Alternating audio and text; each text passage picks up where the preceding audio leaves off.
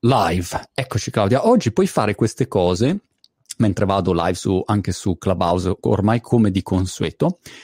E un tempo servivano non so quante persone per fare una diretta in contemporanea su un sacco di, di posti, robe, il mixer, l'audio, e oggi invece uno si mette qua dalla stanzetta di Brighton e lo fa, è una roba pazzesca, a me colpisce tantissimo. Hai fatto tutto tu, io non ho fatto niente. Quindi pensa che c'è addirittura qualcuno che va live in un sacco di posti e non fa niente come me. Questa è la vera via.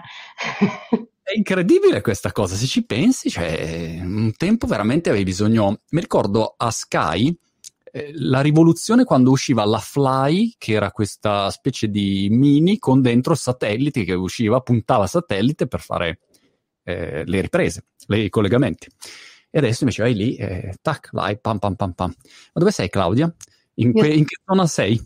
Sono a Milano, in ufficio, sempre sì.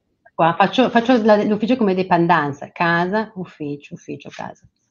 Ieri sono andato dal dentista e noi siamo ancora in lockdown, ma puoi andare dal dentista peraltro tutti già vaccinati, tu, tutti poi dal dentista dove vado io sembra di entrare in un laboratorio segreto dove praticamente ti, ti, ti lavano prima di entrare, ti controllano, ti, ti, sterilizzano, esci che ti hanno sterilizzato tutto, però a un certo punto ero lì e ho detto finito, ho detto che, che ne stai lì due more? Perché capito l'idea di tornare in casa dopo tre mesi, ho detto posso cinque minuti, fai un'altra caria da qualche parte, inventati una roba. Tienimi qui un pochino, sì sì, ma c'è un, c'è un bisogno di umanità, no? Che anche il dentista diventa probabilmente quasi una coccola. È, un... è così, che era lì, poi il dentista mi fa tutti i controlli qua, è uno super preciso. Vabbè, eh, però siete in zona um, ara- arancione scura? Sì, o rossa? No, no, no, no, noi rossa no, per ora no. Eh, però siamo passati da un arancione in cui siamo entrati, credo, l'altro ieri, a un arancione scuro, dark, annunciato per stasera con chiusura di tutte le scuole. E quindi mh, mm, è così. Più che altro pensavo che è un anno, Monti. Cioè, era marzo lo scorso anno quando ho chiuso tutto, cioè era febbraio che abbiamo cominciato a chiudere, a marzo abbiamo chiuso tutto. Quindi un anno esatto dopo siamo qui. Arancione. Io devo dire che noi per la prima volta eh, da quando c'è stato tutto sto casino, Boris ha fatto la conferenza stampa e ha messo giù, diciamo, delle tappe magari ottimistiche, però ho, ho, visto che la stanno gestendo bene, con la vaccinazione, tutta la parte mm, così. Sembra che siamo nella direzione giusta di, di uscita, ecco, per giugno, per l'estate. Questo dovrebbe essere qua in UK, ecco. Eh, ho visto anche a scuola ritornano i bambini da lunedì, ma fanno due test a settimana. Eh, eh, come... settimana con il coso, oggi peraltro mia figlia ha fatto il test. E, e poi a quel punto, se, se, se c'è qualcosa, bam, ti, ti, ti, sbattono fuori, ti quarantenano. E anche noi genitori credo dobbiamo fare un test a settimana, una roba così. Beh, è, ehm, è, un po' l'approccio asiatico, no? Gli asiatici sono chiusi in loro stessi, asiatici, l'Australia, chiusi in loro stessi, abbassato completamente il livello dei contagi e tracciano benissimo quando c'è un contagio e chiudono tutta quella zona, tutte quelle persone per evitare che ci sia una risalita dei casi. Ma hanno città intere a zero casi con questo monitoraggio. Sì, il problema è che poi non entri e non esci, cioè resti lì tutta fai le vacanze in Inghilterra. Ecco, questo sì, e devi prepararti un bel costumino di quelli in muta perché andrai al mare in Inghilterra quest'anno. Questo è un, po', è un po' il problema. Ascoltami Claudia, ma ho messo un bel titolo alla nostra chiacchierata che è Leadership e dintorni. È uno di quei miei titoli che non vuol dire mai niente, ma è giusto ci dà agio per parlare di, di, tante cose. Per chi non ti conoscesse, si fosse perso la nostra precedente chiacchierata, se tu dovessi dire, eh, diciamo, di, di, cosa ti occupi, che, che cosa fai, come ti, ti descriveresti per, per, chi non ti conosce? Mm, ah, favolosa, no, sono un avvocato sono un avvocato, che è una cosa già di punto di partenza sbagliata, nel senso che tutti poi pensano che tu fai l'avvocato. Invece io sono un avvocato di finanza che si occupa anche molto di management, quindi sono un avvocato, partner di uno studio inglese, un grosso studio di matrice inglese, presente in 30 paesi nel mondo, e per questo, paese, per questo studio gestisco i nove paesi europei. quindi gestisco quella che noi chiamiamo Western Europe e sono il capo di marketing e business development mondiale dello studio. In questo momento qua sto anche facendo un'arrampicata, cioè nel senso che eh, sto correndo per diventare senior partner, che è il nostro capo mondiale dello studio. Lo studio credo che mh, mm, abbia 200 anni circa e non ha mai avuto un capo che ad oggi non fosse un uomo e ne fosse inglese. Caspita. Ho cresciuto e avvocato inglese in questo senso. E questa volta però siamo tre candidate donne. Sono due inglesi e io, e ovviamente quindi io sono l'esotica delle esotiche, però ehm, le altre due sono due donne, quindi siamo tre donne. Ma Questo incredibile. È, e qui per diventare super capo omega supremo in sostanza. Sì, sì quelli, quelli, con la poltrona di pelle umana, esatto, quelli lì con... Esatto. È interessante, però sai, poi mi chiedo, ci, ci si chiede, cioè, in un contesto così, uno studio che ha 2000 persone in Inghilterra, che ha 30 paesi, sto facendo questo processo che è particolarmente lungo, particolarmente interessante perché eh, faccio tutto video, quindi da una parte è estremamente penalizzante, molti, dall'altra parte è estremamente interessante perché io mi alzo al mattino e chiacchiero con qualcuno a Singapore che mi racconta Singapore zero casi, tutti chiusi dentro Singapore, però Singapore fa una vita totalmente normale. Poi passo magari con qualcuno a Beijing, poi a quel punto magari mi faccio una chiacchiera con qualcun altro, chiudo con degli americani la mia giornata, cioè e ho visitato in questi due, mo- due, mesi il mondo un sacco di volte, quindi no- la nostra chiacchiera sui dintorni, se vuoi il mio orizzonte spazio temporale dell'ultimo periodo è veramente ampio. Strepitoso, ma come funziona questo processo di, mm, non so se in italiano si dice processo procedure, insomma questo iter eh, di, di candidatura, cioè ti fanno de- de- dei colloqui segreti, eh, studiano? No, no, no, no. È, è, proprio un, un iter interno, noi siamo una partnership, queste, queste law firm molto grandi sono tutte partnership e quindi in realtà è, un, è come una campagna elettorale quasi, nel senso che tu devi produrre strategie, produrre documenti, eh, discutere, sostenere conversazioni, quelle che loro chiamano hostings, no? quindi eh, delle, della, della, parte con QA, domande e cose, e poi arrivi a un punto finale che ha un, un voto dove tutti votano e, e, tu, e tu niente, e tu o vinci o perdi. Però ho pensato che comunque vincerò, perché una delle cose secondo me che qua è importante è portare avanti le battaglie, quindi tu sai, no? Che mi piace fare, perché è vero che faccio l'avvocato, ma forse sono anche una di quelle un po' avvocati definiti attivisti, nel senso che battaglio per le cose giuste. Ho pensato questa volta alla battaglia interessante, cioè tre donne, eh, per la, qualcuno fuori, fuori, da Londra che ovviamente dà, un segno, dà, un segno, diverso. Io vengo dalla Francia corta, quindi sai, pensare che qualcuno che ambisce a guidare uno dei Magic Circle inglese che arriva da um, pieno della Francia corta non è forse proprio la cosa più, più ovvia per sé. Quindi, Beh, sarebbe incredibile, bisogna promettimi che se vinci eh, la prima intervista esclusiva la concedi su questi social. Sì, sì, ma anche se perdo, facciamo una cosa, mi prometti che mi inviti anche se perdo, perché, perché ci saranno un sacco di cose che posso dire. Io guarda, non Claudia, se perdi mi chiami e dico, guarda, scusa, ho cambiato numero. Ma se perdo, guarda che avrò un sacco di cose da dire. In più vuol dire che la prossima volta un europeo, un asiatico, un americano battaglierà più sostenuto per uno di questi ruoli, perché qualcuno ha già battagliato prima, no? Quindi in realtà merito comunque un po', un po di affetto mi hai fatto venire in mente che da ragazzino una volta andai in Lussemburgo a fare un camp di ping pong, sai che io giocavo a ping pong, e vado a allenarmi nel, con la nazionale Lussemburgo, che erano degli scarsi clamorosi, no? la nazionale Lussemburgo non è che fossero dei fenomeni. Ad un certo punto loro avevano un amichevole da fare, tipo Lussemburgo-Croazia, e un giocatore loro si infortuna, ok? Allora l'allenatore dice: Monti, senti, puoi giocare tu? come, lussemburghese adottato. E io dico: Va bene, gioco. E perdo tre incontri. E davanti al pubblico, così, cioè, non, mi massacrano. Alla fine c'è tipo la premiazione, il discorso finale, e l'allenatore dice: Volevo anche ringraziare Mark Montemagno per aver perso per noi. Capito? Guarda che perdere ci vuole dignità, intanto ci vuole un gran coraggio. Partiamo da questo presupposto che merita il coraggio, cioè che cosa c'è di più importante oggi, oggi più che mai Monti del coraggio? Da, dimmi una cosa che serve più del coraggio. Non lo so, non sono, sono, sono pronto. Da, quando esco, esco dal lockdown dico ormai non so più niente. Cosa c'è più importante? Serve veramente un sacco di coraggio, un sacco di coraggio per provarci, per farcela ogni mattina per alzarsi e sorridere e dire come va oggi? Ah, che bello, io guardo fuori di qua, c'è il sole, che cosa posso dire? Tanto non è che la mia giornata sarà diversa.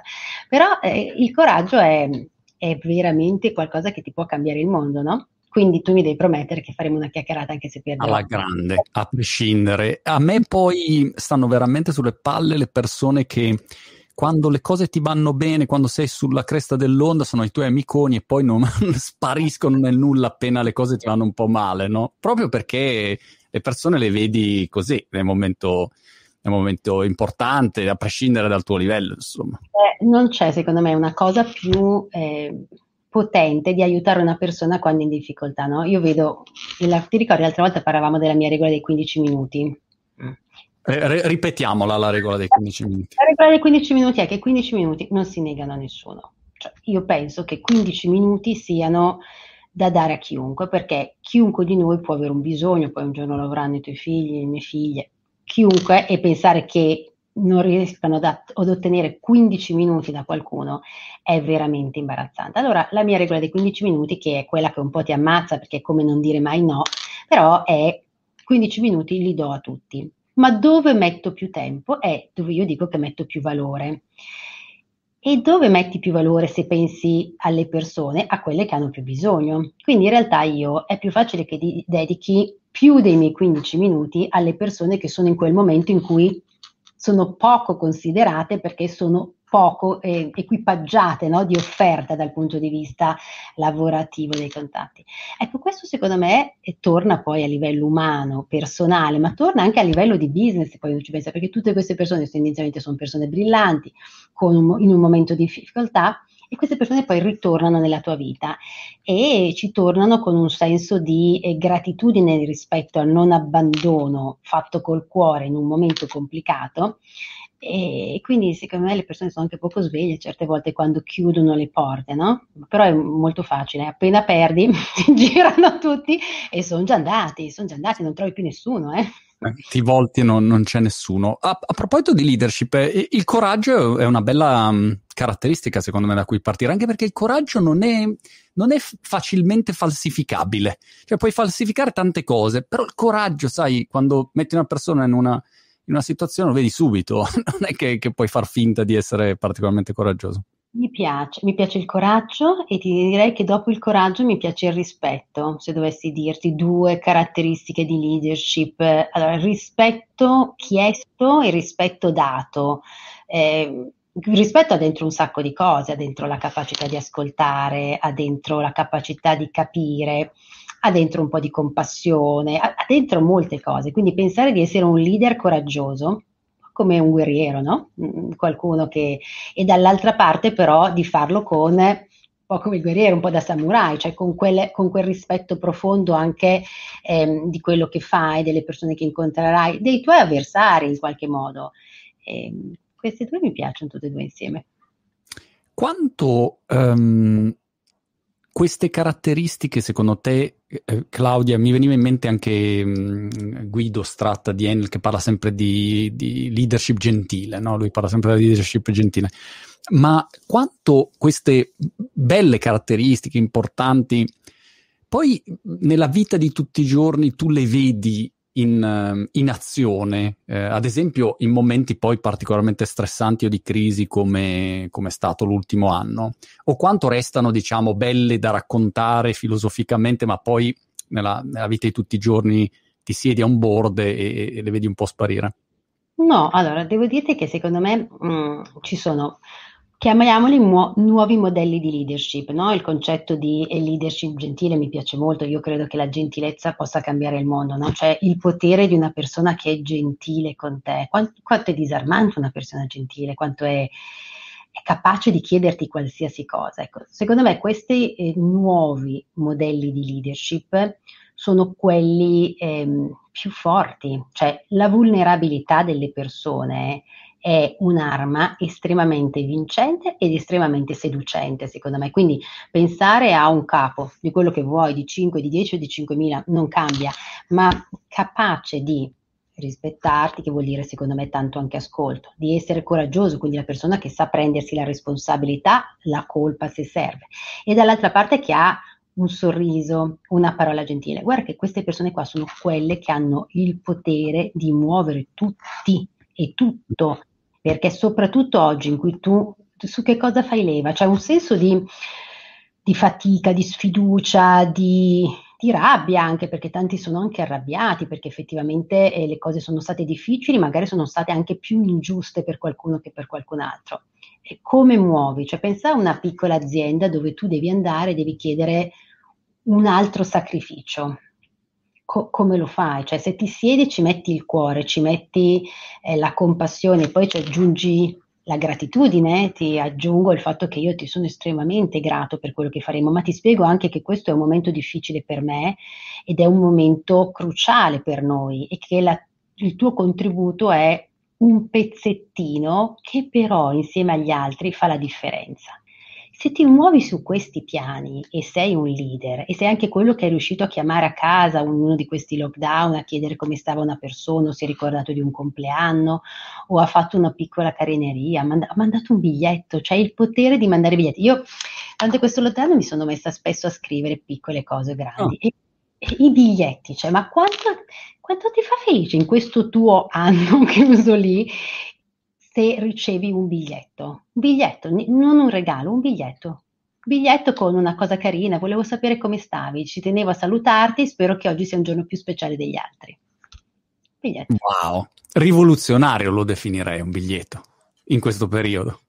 Un biglietto, cioè io per un pochino adesso scrivo biglietti, adesso, la, la, mail è carina ma il biglietto è speciale, cioè non, non, ci arriva più niente, ci arrivano solo le bollette, ormai non ci arriva più niente nella posta. Sono brutte notizie, per posta non arriva mai una bella notizia ormai. No, le mie figlie per, per anni hanno sempre creduto che in posta arrivassero solo le cose che si pagano, ma il, un biglietto, io quando trovo un biglietto e lo apro, eh, ho addirittura una mia amica che mette addirittura la ciralacca sui suoi, favolosi, non sono ancora arrivata lì, però, mh, mm, però merita. Ho infatti le mie figlie a Natale, tra i regali così di quelle cose, ho fatto fare i bigliettini per, e le carte da lettere con, per scrivere alle loro amiche. Quando mi hanno guardato come ovviamente se fossi pazza perché speravano un altro iPad o qualcosa del genere, ho detto, ragazzi miei, il mondo va in un'altra direzione biglietto. Quindi un leader gentile, coraggioso, rispettoso e bravissimo a scrivere biglietti. Claudia, ogni volta che parli mi rendo conto che sono veramente il peggior capo dell'universo. Oggi ho mandato a, um, a, un mio amico, peraltro conosco da una vita, eh, che, che, lavora con me. E, um, c'è, c'è, una roba che dovevamo mandare con urgenza e doveva mandarla ieri sera, non l'ha mandata. Gli aveva dato su WhatsApp un messaggio tipo porco dov'è? Capito cos'è? Però tu hai un'altra caratteristica dei leader molto invece interessante. La pelata. È, beh, la pelata fa, la pelata fa è importante, però no, tu hai l'accessibilità. Secondo me, che è un'altra caratteristica di quelle, secondo me, sempre più fondamentali. Cioè, tu sei uno accessibile, sei uno normale, che è, secondo me, una delle parole più belle da poter usare per una persona che ha che ha raggiunto dei risultati. No? Dice com'è quella persona? Normale. Ah. Cioè, normale da un senso proprio di dire favoloso, cioè ci voglio passare del tempo anch'io, no? E poi sei accessibile. Definisci accessibile, non mi è chiaro. Accessibile vuol dire qualcuno che è facilmente raggiungibile, che su questa relazione che vive, dove vivendo la propria persona come normale, si rende disponibile. Quindi se io ti scrivo un WhatsApp, tu magari poi mi scrivi porca, però, eh, però mi rispondi e però io ho il tuo numero di WhatsApp, non è, non è ovvio. Ci sono tantissime persone che restano inaccessibili. L'accessibilità è un potere immenso, cioè adesso tu vivi in un contesto ovviamente anche molto di social network e tutto, quindi è tutto molto accessibile, però in un contesto diverso, organizzativo, immaginate, immaginati quanto è di soddisfazione pensare che il tuo capo, adesso ti do un'altra idea, un'ora al giorno riceve le persone che si sono prenotate. Tutti. Un'ora di accessibilità. Ognuno ha 10 minuti, famosi 15 se vogliamo stare così, quattro appuntamenti di accessibilità. Pensa che potenza, perché vuol dire, allora intanto vuol dire ascoltare, ma soprattutto vuol dire raccogliere idee. quanto è difficile per chi sta molto in alto chiudere il gap con chi sta invece più in basso, no? Ma quanto sono quelle persone che probabilmente tu non vedi tutti i giorni o a cui non accedi tutti i giorni, che sono quelle che magari sarebbero disposte a darti idee, a dirti la verità, a dirti brutalmente la verità, perché c'è anche un tema di, eh, di relazioni, di relazioni di forza, di aspettative. Quindi l'accessibilità tu quella ce l'hai e è secondo me una caratteristica veramente importante mm. e anche rara. Se lo dici tu Claudia, non lo so, io ogni volta ah. vedo... I... ti, ti, mando un biglietto, ti mando un no, biglietto. Ti mando un biglietto. Peraltro la cosa secondo me eh, complicata per chi non ha mai fatto un'azienda di grandi dimensioni. Io ho solo fatto piccole start-up e, e tuttora sono dimensioni, no? 10-12 persone, sono sempre quelle dimensioni. Appena iniziano a crescere, io mi stacco e resto sempre fuori, no? No non mi trovo a mio agio nel, nell'essere il capo di mille persone, no, zero. Io sono da quella fase iniziale, pam, bam, andiamo, eh, e poi una volta che che deve scalare, come dire, già mi annoio e poi va avanti per i fatti suoi. Però una cosa che io non ho mai capito, approfitto della tua mm, conoscenza nel campo leadershipico, è nel momento in cui tu sei accessibile ai 10 persone è facile, ok? Perché se hai 10 persone, eh, vabbè. Se tu hai 100 persone, 1000 persone, 10.000 persone, hai delle gerarchie inevitabilmente e eh, non vuoi neanche saltare eh, il tuo, diciamo, riporto. Per cui se io vado a parlare con, eh, con i suoi dipendenti e lo salto, eh, fa, fa, un po' brutto. Come gestisci oggi le dinamiche, le gerarchie? Allora, secondo me più che mai oggi c'è una, c'è una funzione fondamentale esterna e interna delle aziende che è la comunicazione e quindi devi essere sicuro che tu cre- crei delle organizzazioni che abbiano delle, dei processi, dei meccanismi di governance, quindi chiamali consigli, no? come se fosse un consiglio di amministrazione che poi scende in diversi comitati, per esempio, che ti permettono di avere un flusso informativo che scende e un flusso informativo che sale. Questo è un meccanismo, secondo me, importante per accedere a tutta, diciamo così, la spina dorsale di, eh, di un'azienda. Sono d'accordo con te che eh, sta nel concetto del rispetto, no? cioè nel senso che non si tolgono mh, mm, i ruoli alle persone, però è anche indubbio che eh, le aziende sono meno verticali che in passato da una parte, ma è anche indubbio che c'è una linfa vitale nella parte più giovane di chi raggiunge un'azienda che non si può perdere, cioè gli occhi di qualcuno che arriva dall'esterno, che può essere dal mondo, dall'università, arriva da un'esperienza all'estero, arriva da un altro lavoro, specialmente magari in un altro settore. Sono degli occhi speciali per i primi sei mesi, un anno, sono degli occhi che non andrebbero persi come capacità di vedere, perché quello che vedrà quella persona, in realtà occhi abituati, è un po' come quando passi per la stessa strada, no Monti? Fai sempre la stessa strada e poi ti dicono eh, ci sono sei palazzi, che colori sono? Tu come me non lo saprai zero, ma uno che è arrivato ti dice, ah sì, ho notato che c'è un palazzo antico, ce n'è uno degli anni 60, dopo probabilmente un anno e mezzo non si ricorderà più quali sono i palazzi.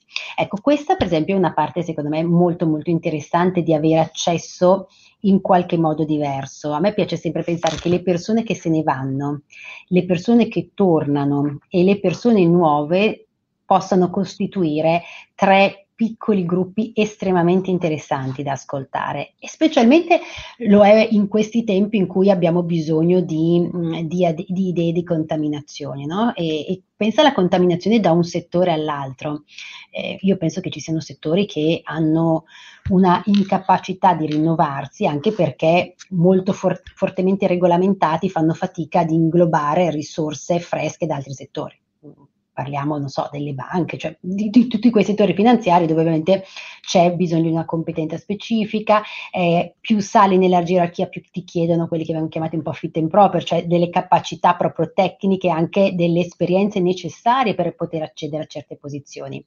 Ma quanto una persona che viene da un altro settore potrebbe contaminare portando un'esperienza completamente diversa, no? Eh, uno che viene dal lusso e ha un'esperienza di customer care veramente importante, completamente diversa, basata completamente su un concetto di brand diverso. Ecco, queste secondo me sono le persone che vanno un po' cercate nelle varie organizzazioni e a cui secondo me i leader a qualsiasi punto dell'organizzazione dovrebbero prestare particolarmente attenzione. E poi Alessio, Alessio su Facebook, Alessio Munchen dice pagherei per avere un capo come lei. Anch'io, Claudia, pagherei per avere un capo come te. Perché non diventi il mio capo e gestisci capo, capo mondiale.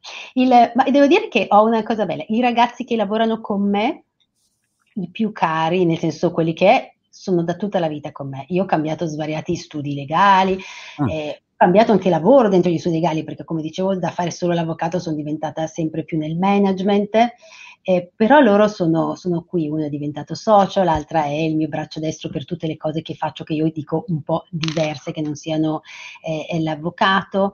E, e, poi i ragazzi che, e ne ho un gruppo che sono sempre stati con me, poi i ragazzi che non sono più con me, e sono quelli che mi scrivono a Natale, sono quelli che hanno preso una... E chiunque ha bussato alla mia porta, anche chi veramente mi ha causato un crepacuore andandosene perché era un momento difficile, perché avevamo troppo lavoro e cose, li ho sempre incoraggiato ad andare dove era felice. E, e, questo secondo me ti dà un potere mh, anche nella tua crescita personale, no? eh, come, come, capo. Eh, importante, alla fine dico sempre, questo alla fine è solo un lavoro, cioè abbiamo, dicono bellissimo, no? Dicono abbiamo, mi sembra che sia un Confucio che diceva abbiamo due vite. La seconda inizia quando capiamo che ne abbiamo solo una. Certo. Ecco, qua secondo me è un, è un po', come guardi alle cose, no? E il lavoro che cos'è? Secondo me è nobilità, libera, eh, soddisfa, tutto quello che vuoi, ma va vissuto come un lavoro. Secondo me un capo deve rispettare le persone pensando che quelle vengono e danno veramente tanto a qualcosa che è un lavoro. Sì, questo direi che spesso viene, viene abbastanza dimenticato, però... Eh a- andrebbe ricordato più spesso, andrebbe messo un bigliettino lì in ogni ufficio. Sì, Ti mando, ciao, buongiorno, ricordati che è un lavoro, non rinunciare ai tuoi sogni e non fare compromessi, che è un po' il mio modo quando lo dico alle ragazze, dico sempre non fate compromessi con la vostra vita privata per la carriera, non fateli mai, cioè non funziona, non è, non è il modo in cui né l'azienda vuole voi felici. Ah, ti dico una cosa, sai, una delle idee che ho per il mio futuro lavoro, se vuoi puoi venire tu a farlo con me, è il Chief Happiness Officer. Guarda che il tema della felicità nell'azienda sarà il tema più importante che avremo per avere capacità di attrarre talenti, capacità di tenerli, capacità di promuoverli, ma soprattutto produttività, creatività, innovazione. Quindi secondo me se c'è un lavoro per il futuro e se c'è qualcuno che ci ascolta che è abbastanza appassionato di persone e anche di cambiamento, pensateci perché secondo me questo è uno spazietto che ci si può creare veramente speciale. Il responsabile della felicità. Nel mondo tech startup, eh, mi ricordo ai tempi del 2000 della bolla, eh, c'era il responsabile della felicità eh, che era un po' come dire il ruolo così nelle start-up per fare anche un po' fighi, ai tempi a felicità non esisteva, era solo business e quotazioni in borsa, però eh, diciamo, metteva un po' il responsabile della felicità o il santone, quello che arrivava, che sapeva... Però è vero, è vero, è, è fondamentale. Ti direi anche che tristemente dicono che eh, tutta questa complessità che stiamo vivendo porterà a più depressione, più malattie psicologiche. Cioè, quindi io parlo di felicità quando poi gli inglesi chiamano anche well-being, no? cioè lo, lo, stare bene, stare in un posto, essere sicuri di eh, trovare il proprio ambiente, di avere la propria cura. E tutta questa parte qua, secondo me, per chi eh, gestisce aziende, sa benissimo che è un grandissimo potenziale costo da una parte, ma io la voglio vedere dall'altra parte, cioè è una grandissima possibilità di liberare energie e un po' come quei leader che dicevamo prima, no? cioè la capacità di far contribuire contribuire, di far partecipare, di far sì che tutti capiscano il valore del loro pezzettino. Tanto guarda, non ce n'è uno che conta più degli altri. Quando manca un tassello in un puzzle, è sempre un puzzle con un tassello in meno. Non è mai più o meno bello, è sempre un puzzle con un tassello in meno. Assolutamente. Senti Claudia, oltre ai bigliettini hai scritto anche un libro tu in questo periodo o, o erro? Eh, cioè l'hai scritto durante la pandemia? O... Certo, certo, no il 2020 era l'anno della scrittura, nel senso che ho pensato, potrò mai girarmi nella mia vita? A un certo punto non ti dirà, il 2020 dice, oddio, la pandemia. Le... No, ho pensato, il 2020 è l'anno in cui io farò quelle cose che non ho mai fatto. Quindi, considerato che non si poteva viaggiare, non si poteva uscire, non si poteva fare niente, non potevo dire, sai, è stato l'anno che mi sono dedicata all'arrampicata, cioè non era fattibile. E così ho scritto un libro, perché l'ho fatto uscire nel 2020 e così resterà l'anno del mio libro. Forte. Dici? Come si chiama il libro? Il libro si chiama Meravigliose, perché eh, sono tutte le donne dentro di noi, non l'ho scritto da sola perché in realtà il, il pretesto del libro è, è, l'amicizia con una mia amica attrice e, e, lei che ha un bellissimo monologo, un bellissimo progetto suo artistico legato alle ragazze che vivono dentro di noi, eh, mi porta per questo decamerone moderno, cioè sono quindi queste dieci giornate con queste dieci ragazze che sono un po' il nostro condominio interiore, dove lei racconta della ragazza cioè da Musa a Spavalda, Francisca, Cassandra, che puoi immaginare, cioè quindi tutte queste parti di noi che convivono quando dobbiamo fare una cosa e, e diciamo creano questa confusione interiore e io per ognuna di loro racconto tutto quello che mi viene in mente, eh, aneddoti, piccoli, piccoli suggerimenti, c'è la regola dei 15 minuti, c'è tutta la parte sul network, perché spesso io vengo chiamata per commentare cose sul network, no? Quindi tutti i suggerimenti sul network. Poi un suggerimento sul network? Sì. Ah, ti faccio una domanda, sei pronto Monti? Sai che stamattina non sono pronto stamattina per niente, però... Stai un secondo attento che ce la facciamo. Allora, io ti dico che il network per me è un albero di arance. Okay. Questa teoria quindi che ho sviluppato tutta una teoria sul network legata al giardinaggio, perché tantissimi anni fa un professore che ascoltavo diceva che il network era un bonsai.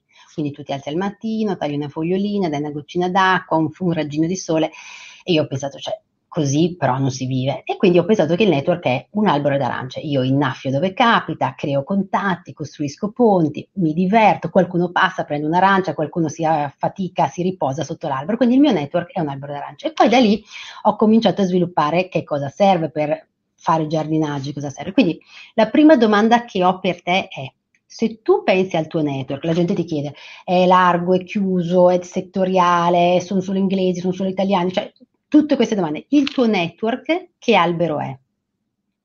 Adesso devi rispondere però. Mannaggia, che, che devo, cioè, quindi dovrei sapere la tipologia di albero che avendo... No, ti, faccio un esempio, ti faccio un esempio.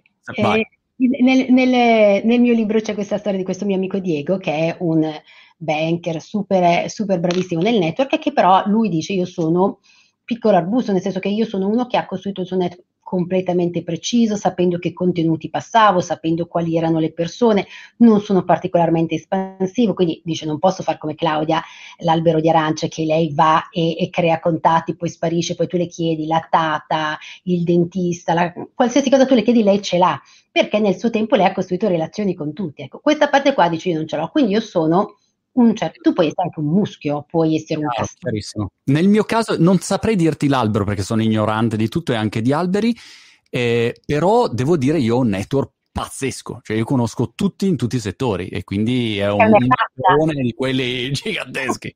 Quindi sei un po' come l'erbaccia, tu cresci ovunque, ti allarghi ovunque, ovunque. In tutti i settori, ecco, un po' la fortuna di conoscere veramente mezzo mondo.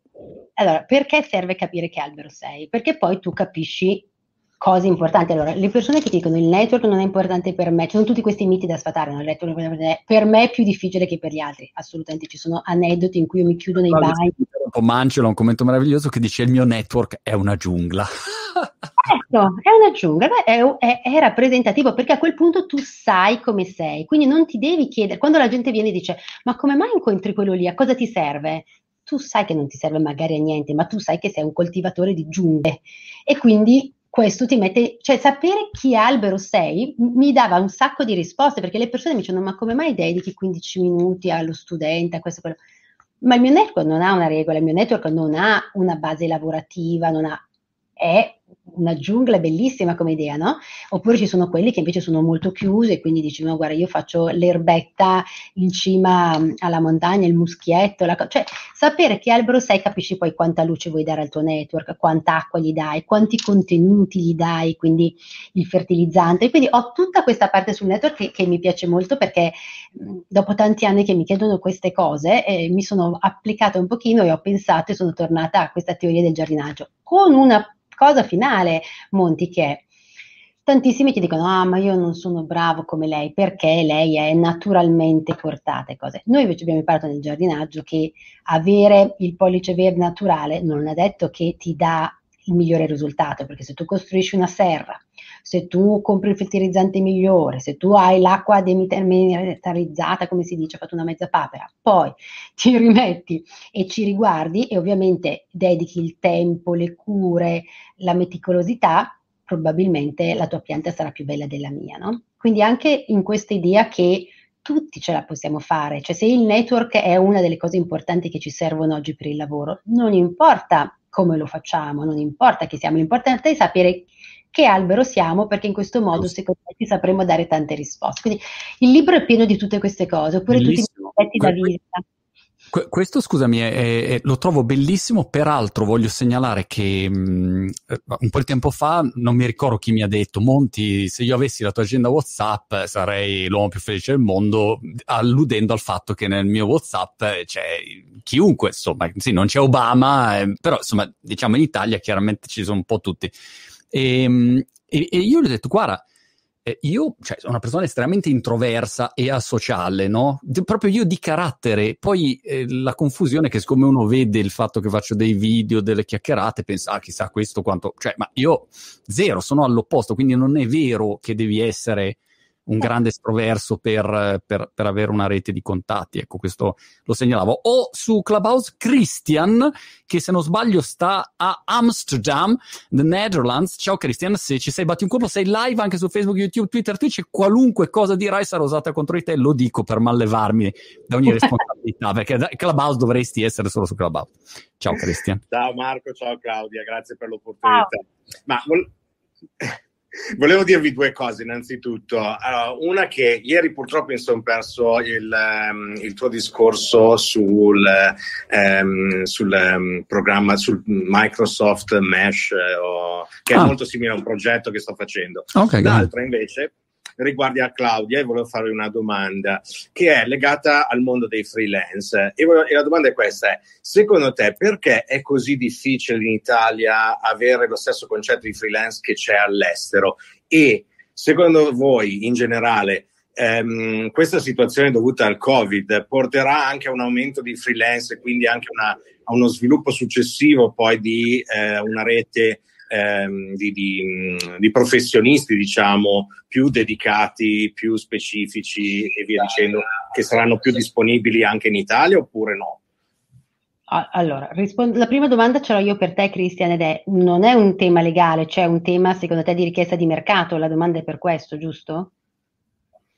Ma in generale a, a, ogni livello in realtà, perché um, quello che io vedo, io vivo ormai da dieci anni ad Amsterdam e il concetto di freelance è, um, cioè chiunque fondamentalmente può essere un professionista del suo settore, quindi al di là del, dell'ambito legale in generale.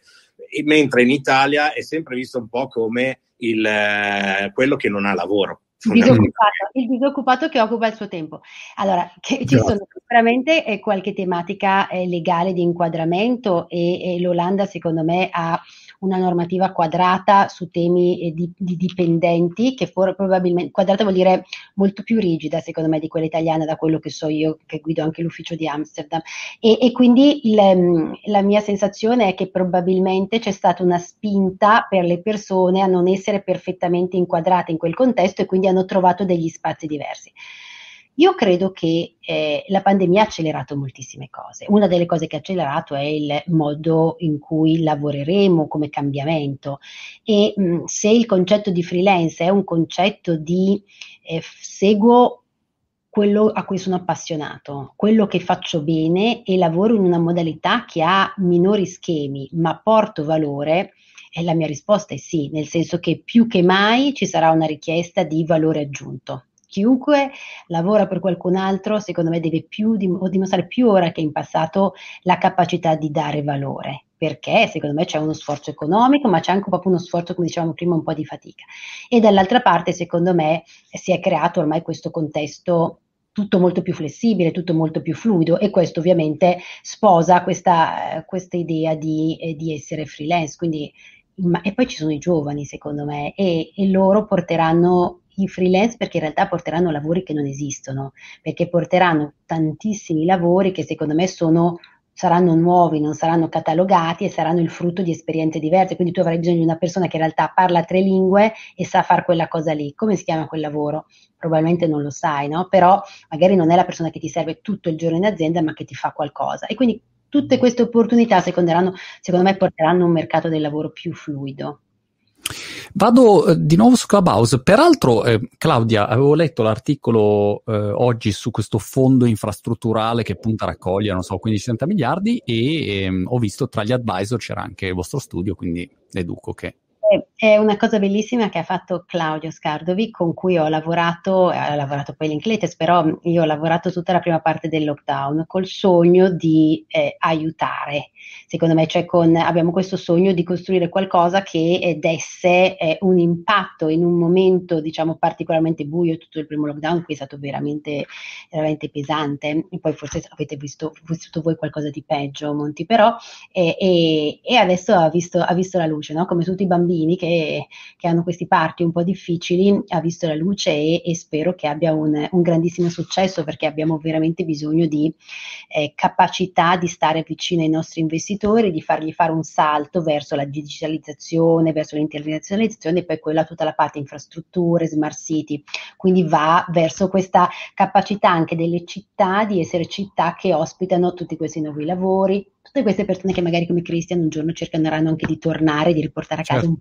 Uno dei loro talenti. Ma Claudia, in un progetto così, eh, operativamente che cosa fai? Uno dice advisor, ma in pratica, se dovessi dire eh. che, che attività vengono fatte? In questo, questo, caso è un po' particolare perché qui c'era un po' la messa a terra del progetto e il sogno, quindi c'era anche proprio l'aggregare le, le persone intorno al progetto su cui ho lavorato e quindi è una parte questa qua semplicemente usando il mio albero di arance con l'idea di fare bene, no? siccome faccio tante cose che, abbiano, che hanno questo, questo, cappello che io chiamo do the right things, cioè sono una riconosciuta perché cerca di impattare sempre anche sulla parte sociale, questa parte qua, quindi mettendo insieme il network, lavorativo prevalentemente in questo caso, mettendo insieme eh, la credibilità legata al fatto che faccio anche altre cose, quando abbiamo iniziato a lavorare su questo progetto si trattava veramente di inventarlo, raccontarlo e crearlo. E come dicevo, eh, Claudio Scarovi è la persona che, che, poi lo guiderà e che ci ha messo poi tutto il suo di tempo. E poi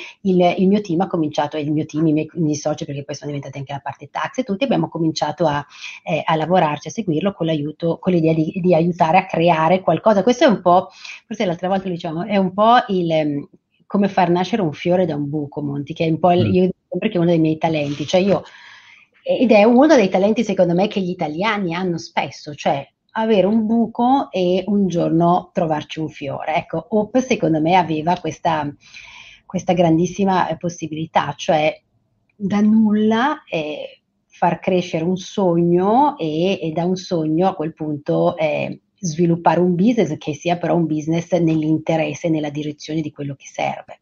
Capito. Paolo intanto Parravidini su Facebook dice comprato ore online meravigliose, incantato da Claudia. Se tutti fossimo così avremmo un mondo migliore. Cioè, a me non mi, non mi, hanno mai dato un commento del genere, ma Claudia, buon per te. E Cleves invece su Clubhouse, eh, si, si pronuncia giusto?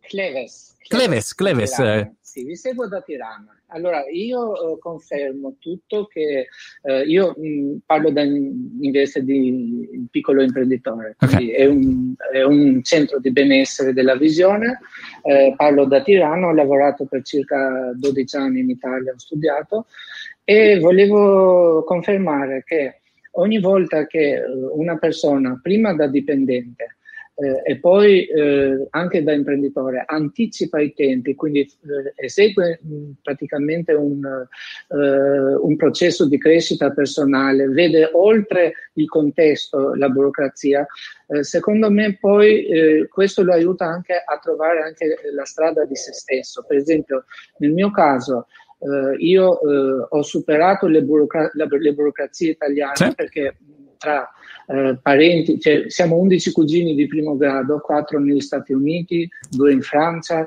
2 in Germania, eh, una, mia sorella è, okay. eh, è all'estero e quindi cosa succede? Che questa cosa che è bellissimo, questo intervento di oggi, eh, in mercati di lavoro più flessibili, è da un po' di tempo che sta dando frutti, perché essendo più libero una persona che eh, a spostarti da Texas a Chicago e viceversa, eh, pone un, un, valore molto importante anche al contesto certo. eh, eh personale eh, e nel mio caso, per esempio, da imprenditore, io eh, chiudo alle sei e mezza il centro di benessere e faccio, ho fatto sabato e domenica proprio riposo perché mi sono trovato bene nella quarantena, lavorano meglio i miei dipendenti. Certo, hai trovato diciamo il tuo, il tuo giusto, giusto, ritmo. E, sì, e sì, io sì. dico, eh, rubo 30 secondi, che eh, l'etica eh, oppure l'impegno personale eh, verso quel valore aggiunto che noi diamo ti porta da imprenditore a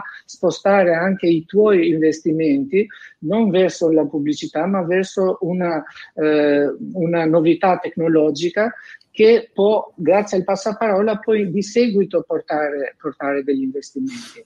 Quindi anche questo è un libro, cioè un'altra porta aperta. Certo, ottimo. Che, eh, grazie, grazie, grazie, grazie mille, grazie mille.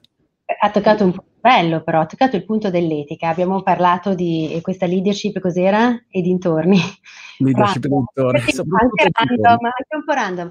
Però il punto dell'etica è un altro punto fondamentale e devo dire che l'ha toccato bene, cioè quanto l'etica poi ti ripaga, lui ha parlato di, di, investimenti, di quanto effettivamente ti torna in investimento e ti torna anche in capacità, però ecco il, il tema di quanto siamo etici e quanto saremo etici secondo me è un tema oggi davvero legato alla leadership, cioè eh, l'etica e la sostenibilità, no? qualsiasi cosa che facciamo che abbia una capacità di, eh, di futuro, che abbia una capacità di non essere per noi quanto, quanto, tutto quello che abbiamo alla fine è un po' in prestito eh, nelle nostre posizioni lavorative. Io cerco di, di, svegliare i più giovani dicendo questi posti sono vostri, cioè voi siete quelli che dovete cominciare a sognare un orizzonte, perché voi avete un orizzonte più lungo, no? Quindi anche nelle fasi in cui non ci sembra di avere eh, quella capacità di impattare, se qualcuno attorno a noi ha una capacità di darti un senso etico e un senso di sostenibilità, che vuol dire sopravvivenza di business, porta secondo me le persone che meno se lo aspettano a cominciare a vedere il loro orizzonte. Più questi orizzonti si mettono tutti insieme, Monti, più c'è la visione e la visione a quel punto è la linea proprio dove il sole sorge, il sole cala di ogni realtà lavorativa. E quindi viva l'etica, perché ce ne abbiamo anche di quella tantissimo bisogno, come della gentilezza e dei sorrisi. Senti, torno su Clubhouse eh, e poi chiudiamo. C'è Teresa, una voce femminile, peraltro Mm, faccio un appello pubblico, visto che ci sei qui anche tu Claudia, io su competenze noi cerchiamo più donne, lo dico qua, eh, cioè ogni volta mi dicono, ottimo perché ci sono più uomini, perché in Italia è una fatica incredibile, cioè ma, ma è una roba Claudia no, che ogni però volta... Vorrei, però aiuta. voi vorrei farti una cosa che di solito i miei clienti pagano, che si chiamano legal opinion, e io vorrei dire, da avvocato, lo certifico e non ci metto nessun disclaimer sopra, lui ci prova sempre, perché anche con me ogni tanto chiede, hai dei nomi, mi suggerisci, mi dai. Quindi diciamo che l'impegno non è mai un risultato, però è sicuramente una buona partenza e devo dirti che Monte te lo riconosco, cioè hai un impegno sempre elevatissimo in questa, questo tuo desiderio di matchare i numeri. I numeri non matchano perché non ci sono, okay. eh, però eh, quello che fai tu, come quello che faccio io, o sicuramente anche molti altri, ci aiuterà a, a far crescere un pochino anche i numeri. E secondo me questo mondo nuovo dove eh, ci sarà più flessibilità dei lavori, cose diciamo più etica, più tutto, io credo che ci sarà anche più meritocrazia. E forse in questo mondo cominceremo a vedere anche un pochino più donne in ambienti molto maschili dove prima non hanno trovato spazio, perché tutti ora vogliono essere sicuri di avere la persona più giusta perché non si possono privare di quella possibilità di farcela avendo la persona più giusta e questo ci spinge di solito ad avere eh, anche più diversità di genere o di altri tipi anche. Confidiamo e speriamo che sia così anche in Italia. Teresa, ciao Teresa, cosa fai tu di bello? Ciao Marco, ehm, grazie intanto e complimenti perché ti seguo sempre, ma oggi in particolar modo perché hai portato alla luce Claudia Parzani, che per me è stata una bellissima scoperta. Super. E, ehm, Dove sei tu, Teresa? In che parte del mondo vivo, sei? Vivo a Cambridge da sei anni. Oh, Cambridge! Non, non, non, non, troppo lontano da te. Ok, very good. Prima o poi ti manderò il curriculum. Esatto. No, un, bigliettino, un bigliettino, Teresa, prima del curriculum. Esatto. Esatto, esatto, che è molto English, anche esatto. postcard, postcard, molto English. Um, io vi, vivo qui da sei anni, uh, avendo lasciato il mio lavoro di hotel manager uh, in Italia eh, io ho ascoltato con molta attenzione ogni singola parola della signora Parzani e sono letteralmente affascinata per tutto quello che ha detto. Ovviamente eh, tutto quello che ha detto è diciamo, in un mondo un po' più ideale nel sistema italiano perché io ho lasciato il mio lavoro un po' esasperata dal dover combattere una vecchia mentalità, quella del bastone e la carota, e, ehm, e intravedo uh, nelle parole, eh, nella, nell'esperienza della signora uh, Parzani, e forse il vantaggio di lavorare anche per una società inglese, perché nel, nel, contesto in cui mi trovo adesso, ovviamente il contesto inglese è molto più equo, molto più meritocratico, tra colleghi ci si tratta con grande rispetto, eh, si ha sempre un'attenzione in più alla persona. Ai, ai tempi della persona, alla felicità della persona poi oh, indubbiamente qualcuno dice apparentemente, qualcuno dice... Chiaro, è, è, senz'altro, è, senz'altro, diverso. Questo è un buon spunto, grazie, grazie Teresa. Dici Marco, io, io, penso una cosa se posso Teresa, è sei anni sono tanti, eh, credo che mh, anche in Italia le cose evolvano nella, nella direzione giusta sul, credo che ci siano tantissimi ambienti che ovviamente hanno ancora stili e, e modi che non possiamo definire ehm, quelli che sogniamo. Dall'altra parte mh, chiedo a te se tornerai o a chiunque c'è che in realtà l'unico modo che abbiamo di eh, lasciare qualcosa di migliore o cambiare quello che c'è è farlo personalmente. No? Quindi il, il tema è quanto chi è nelle organizzazioni a qualsiasi livello può contribuire educando, cioè ci sono tutti questi programmi adesso di cross mentorship, cioè ci sono delle possibilità e io credo che tante volte torniamo al primissimo punto, Monti, tantissime volte manca il coraggio, nel senso che tantissime volte c'è una grande idea di dire, oddio che fatica, ma perché devo dirgli questa cosa? Tra dirgliela gli devo dare un feedback difficile, fare, lo faccio, non lo faccio, uno dice no, guarda, non lo faccio, fa niente, vado. Un tempo si diceva vado, mi faccio una birra e poi ci ripensiamo, no? adesso non si fa neanche più la birra, te la fai a casa da solo, e, però c'è questa eh, rinuncia. Ecco, secondo me nei posti di lavoro più faticosi, nelle realtà più eh, pesanti, quello che nessuno di noi deve fare deve rinunciare. Io forse non ho passato tanti altri concetti, ma vivo in un ambiente molto maschile negli anni, nel senso che vengo dal mondo della finanza, è un ambiente... È molto competitivo aggiungerei. Competitivo, molto maschile e devo dire che eh, portare parole tipo felicità, eh, o cuore o cose, cioè voglio dire, uno viene considerato anche molto naif ogni tanto, però mh, mm, proprio forzando anche il lessico, forzando i, i modi, eh, insistendo su quelle, quelli de- nel libro ci sono, mh, mm, ci sono gli esperimenti sul sorriso, cioè su come uno poi una volta che sorride riporta un sorriso, lo continua a riportare e poi la gente a un certo punto sorride da sola, no? Ci sono i neuroni specchio, c'è tutta questa parte, ma c'è anche proprio una nostra capacità piccolissima di impatare, cioè se lavoriamo in un posto dove la gente sorride è già un altro posto, ma noi, abbiamo, ma noi abbiamo sorriso, ce lo dobbiamo chiedere. Molto bene, Claudia, ci fermiamo qui, in bocca al lupo per, per tutto, ricordo anche meravigliose se volete eh, approfondire insomma, un po' di, di, concetti, il libro di, di Claudia, scritto, ripetimi, con? Francesca Isola. Francesca Isola e mh, mm, nulla, noi ci teniamo, ci teniamo in contatto.